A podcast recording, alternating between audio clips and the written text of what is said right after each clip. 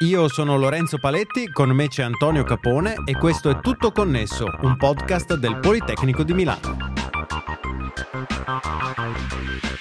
In questa puntata, come fa un hacker a controllare un satellite del governo americano? Una squadra composta anche da studenti del Politecnico di Milano lo ha fatto lo scorso agosto alla DEF CON a Las Vegas.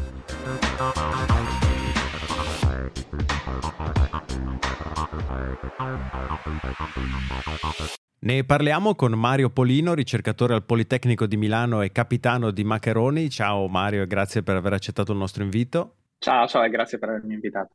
E con Antonio Capone, docente di telecomunicazione al Politecnico di Milano. Ciao Antonio. Ciao Lorenzo, ciao Mario. Ogni anno a Las Vegas si tiene la DEF CON, un convegno durante il quale esperti di sicurezza, giornalisti, hacker si incontrano per scoprire e dimostrare nuove tecniche in grado di violare la sicurezza dei più diversi sistemi. E quest'anno una competizione chiamata Hack a Sat, vale a dire hacker a un satellite, è stata vinta da un gruppo italiano di cui tu fai parte, Mario. E cominciamo da qui, raccontaci qual era l'obiettivo della competizione e come avete fatto a classificarvi per presenziare a Las Vegas e competere con gli altri gruppi?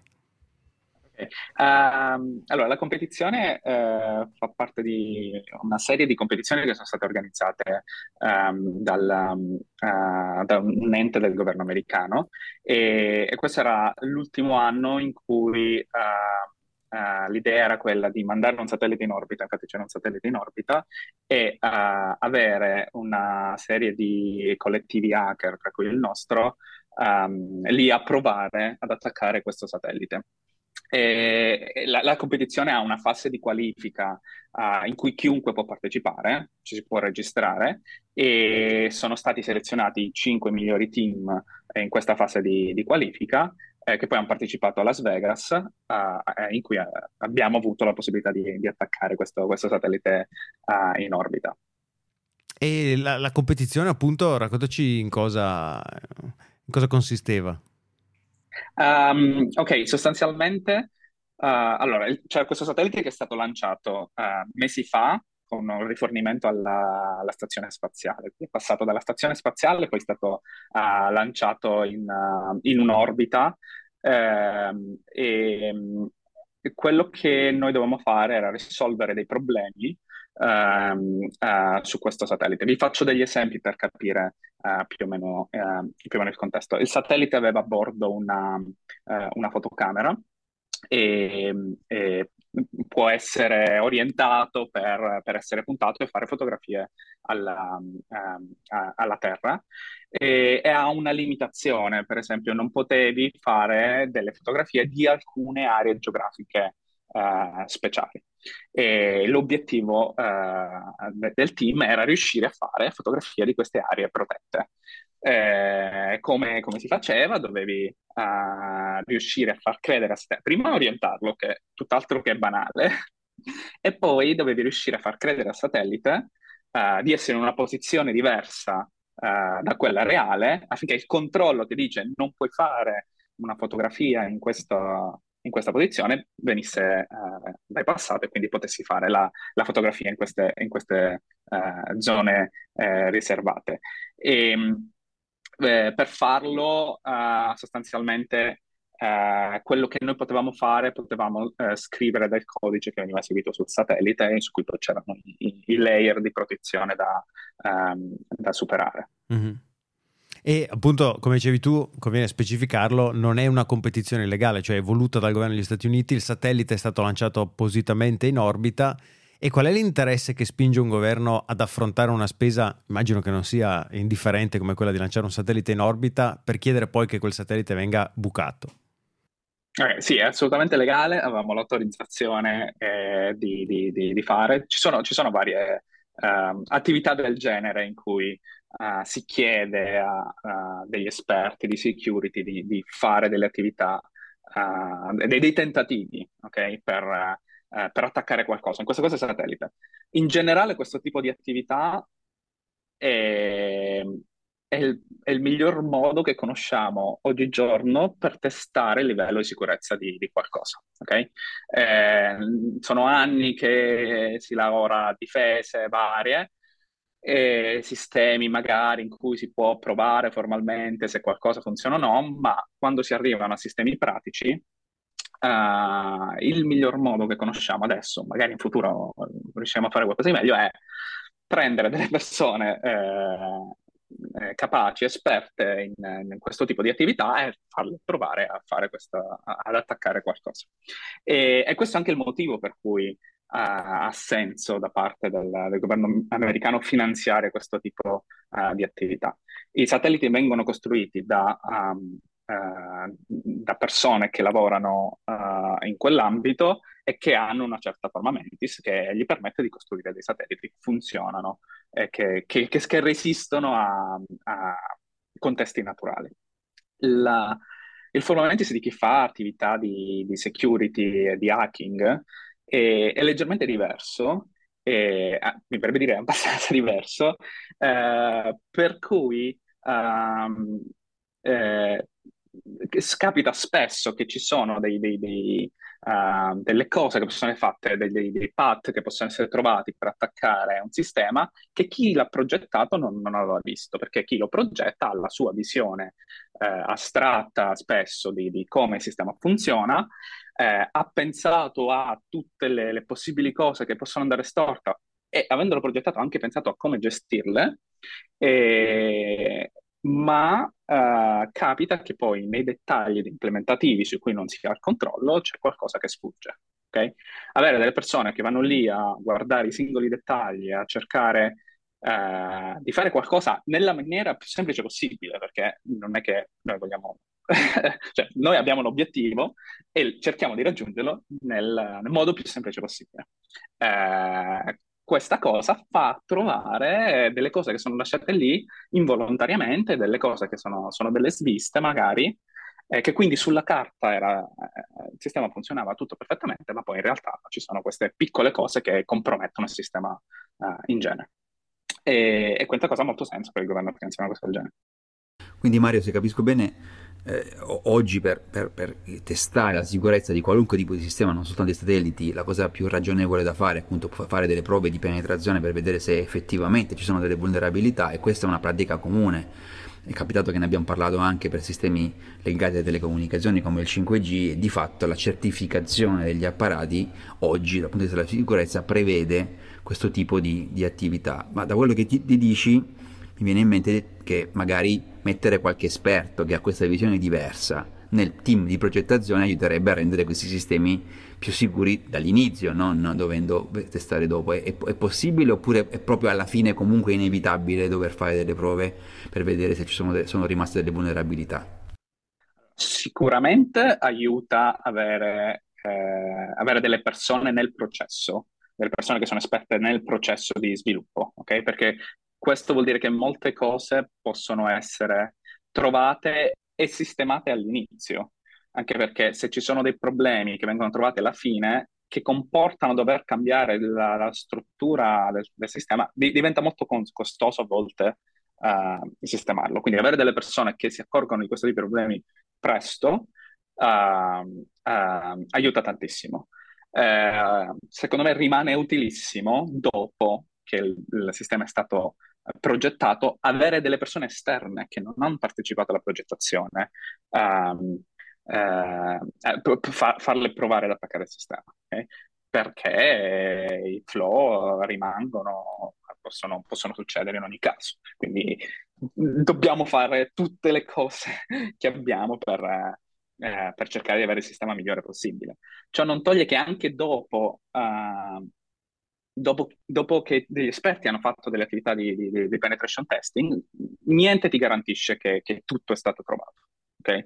È un problema, eh, tra virgolette, non risolvibile. Cioè, se l'ho trovato, so di averlo trovato, se non l'ho trovato, chissà, ne, non posso saperlo.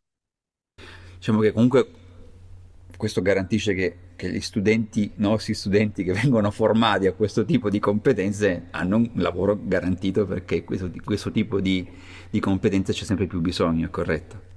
Assolutamente, assolutamente. Eh, io da, da, da, anni faccio un corso politecnico in cui uh, cerco di insegnare esattamente come fare questo, questo tipo di, di, di, attività e sicuramente... Vuoi ricordarci eh, il titolo del corso così? Ah, il corso si chiama uh, Offensive and Defensive Cybersecurity ed è impostato con delle challenge, gli studenti devono praticamente attaccare il mio sistema e riuscire a recuperare i dati sensibili dal, dal, dal mio sistema. E, e, e, la speranza è che guardando al, cercando di farlo tecnicamente, ci si rende anche conto uh, di che cosa è fattibile o no. Eh, perché è difficile uh, capire le implicazioni di una vulnerabilità, a, a prescindere. Ok, è vulnerabile, va bene, però ci sono vulnerabilità che ti permettono di fare qualcosa e vulnerabilità che alla fine non ti permettono di fare qualcosa. Uh, aver provato a scrivere degli attacchi e aver uh, quelli che noi chiamiamo exploit uh, ti permette di capire quali sono le vulnerabilità che sono davvero sfruttabili e quali, quelle che no, quindi quelle che sono più urgenti da, da sistemare. E tu dicevi trovo la vulnerabilità, immagino lo scopo finale poi sia condividere con chi ha creato il sistema la, vulner- la, vulnerabilità che hai trovato, che avete trovato e quindi tapparla, risolverla, evitare che sia utilizzabile una seconda volta, corretto? Eh, sì, ci sono un sacco di, di, programmi, per esempio quelli che si chiamano i bug bounty che le aziende fanno, eh, per cui mettono a disposizione dei premi per chi trova delle, delle vulnerabilità. Eh, l'idea, è, l'idea, è, se io cappo in una, in una vulnerabilità, eh, faccio il mio report all'azienda affinché loro lo, eh, la sistemano. Sono anch'io interessato a risolvere i problemi di un'azienda che, eh, di cui uso un servizio, ok? Eh, perché loro hanno i miei dati, io non voglio che i miei dati vadano in giro, quindi ho, ho io l'interesse e loro hanno l'interesse eh, di dare una ricompensa eh, per evitare che poi magari eh, non c'è un incentivo a fare il report. Certo, certo, uno potrebbe dire ho trovato la vulnerabilità invece di andare a dirlo al gestore del servizio, lo vado a dire a un malintenzionato che mi acquista il segreto della vulnerabilità e poi lo usa contro il servizio stesso sostanzialmente. Esatto. Quindi mi viene il sospetto, se hanno voluto cercare una vulnerabilità, gli Stati Uniti hanno voluto cercare una vulnerabilità su questo satellite, mi viene da credere che i, i sistemi di controllo che vi hanno chiesto di verificare su quel satellite fossero gli stessi usati su altri satelliti, no? che, che sono in uso e che non sono stati lanciati a questo scopo. Allora, il, quello che c'era sul satellite credo sia stato scritto appositamente per la gara. Le vulnerabilità c'erano eh, perché si inseriscono appositamente, no? per vedere chi, chi, riesce ad arrivare. Eh, sono ispirate a cose reali normalmente, eh, perché così eh, c- ci sono due, due, due cose utili nell'ispirare queste challenge a, a situazioni reali. Una è eh, capire eh, esattamente fino a che punto ti puoi spingere. Eh, e la seconda è eh, quelle che noi chiamiamo uh, unintended solution, per noi che, che, che, che risolviamo le, le, le, challenge. Capita che uh, gli organizzatori pensano un tipo di soluzione eh, magari complessa, cosa che è successa tra l'altro nella gara, e poi in realtà c'è un modo molto più semplice per ottenere lo stesso risultato. Tornando all'esempio che, che facevo prima, sul devi eh, superare il controllo sulla posizione del satellite. Il satellite la posizione la prende da, dal GPS, no? Quindi c'è il GPS che, eh, che dà le coordinate, sai come è orientato, fa dei conti e dici, ah, sto puntando qui o no. E la soluzione che avevano pensato gli organizzatori era ehm, eh, modificare la calibrazione del GPS, fare un sacco di conti che obiettivamente io non so fare, per poi, eh, per poi far credere al sistema di essere in una posizione diversa. Quello che abbiamo fatto noi, ma anche gli altri team, è abbiamo trovato la modalità demo del GPS, per cui tu lo imposti in modalità demo e puoi impostare le coordinate che poi il satellite comunica all'altro sottosistema. Okay? Quindi invece di stare lì a impazzire con i conti del GPS che sono complessi, mi ha detto, ah, modalità demo, questi sono i numeri di cui abbiamo bisogno, vai. E, e questa non era prevista, cioè loro volevano che noi facessimo questi conti molto complessi e, e noi non avevamo alcuna intenzione di fare. e, ma, e quindi il controllo, diciamo, la comunicazione con il satellite come avveniva? Allora, in questo caso mi direi, ti direi purtroppo perché sarebbe stato divertente, la comunicazione era completamente controllata dai, dagli organizzatori. Eh, e il motivo è che il, um, eh, il, sistema che hanno utilizzato credo sia proprietario di qualche azienda, penso abbiano degli NDA, per cui eh, non ci hanno dato le chiavi di comunicazione. Eh, noi, noi eravamo preparati a mandare su messaggi e prima di partire abbiamo chiesto quante antenne dobbiamo portare e ci hanno detto non portate le antenne perché la, la, comunicazione passerà tutto da loro. E in realtà, a parte portare le antenne, il fatto che il satellite si muove, per comunicare tu non puoi avere un'antenna in un posto fisso, anche perché per quelle orbite si muove in maniera abbastanza... cioè pa- passa poche volte per lo stesso posto.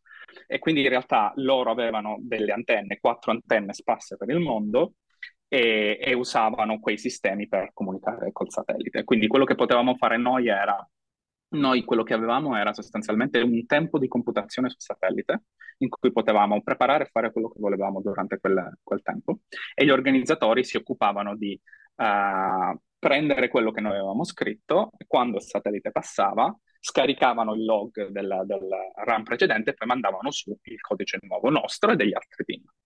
E, e avevamo questo, questa finestra, dovevamo fare le nostre operazioni in questa finestra se, la, se superavi la finestra, veniva, il, tuo, il tuo script, il tuo, il tuo codice veniva, uh, veniva, spento senza prendere nessuna informazione. Cioè, e, e questa cosa è stato anche un problema. Abbiamo perso delle finestre all'inizio perché non avevamo capito benissimo che non potevamo superare la finestra. Quindi fai tutto quello che puoi fare eh, finché puoi farlo. Invece no, dovevi stare nei tempi giusti dovevi farlo su un processore di un satellite, quindi non avevamo un simulatore, C'era, era molto più lento di, di, nost- dei nostri laptop. No? Noi facevamo i test sui nostri laptop diciamo, ok, per fare questa operazione abbiamo abbastanza tempo, poi lo mandi su e non funziona. E quindi eh, ci sono stati un po' di tentativi per, eh, per gestire questa, questa, cosa.